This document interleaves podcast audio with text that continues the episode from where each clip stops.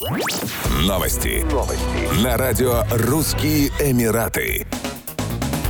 Российский миллиардер Андрей Мельниченко получил гражданство Объединенных Арабских Эмиратов и переехал с семьей в Северный Эмират Рас-Аль-Хайма на постоянное место жительства. Отмечается, что эмиратский паспорт был оформлен еще в 2021 году. Как рассказал представитель предпринимателя, к Андрею Мельниченко с предложением получить гражданство обратились власти Эмиратов, и он с благодарностью согласился. У бизнесмена остается гражданство России. До этого он в течение 15 лет проживал в Швейцарии. Ранее власти Объединенных Арабских Эмиратов одобрили поправки в закон закона о предоставлении местного гражданства иностранцам, в том числе инвесторам, ценным специалистам и членам их семей. Этот шаг направлен на привлечение выдающихся людей в эмиратское общество. Таким образом, право на получение гражданства ОАЭ сегодня имеют инвесторы, врачи, профильные специалисты, ученые, креативные кадры, в том числе художники, а также члены семей всех перечисленных категорий.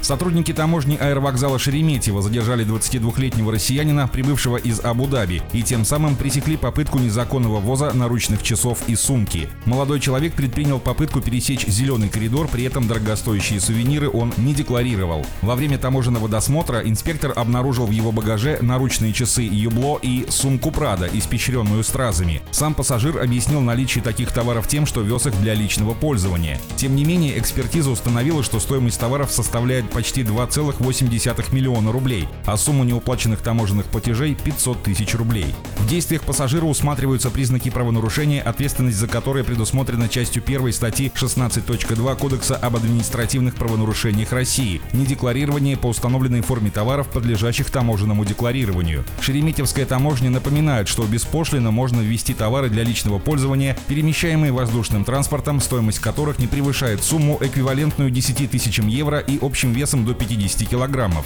В случае превышения необходимо заполнить декларацию и уплатить таможенную пошлину. Еще больше новостей читайте на сайте RussianEmirates.com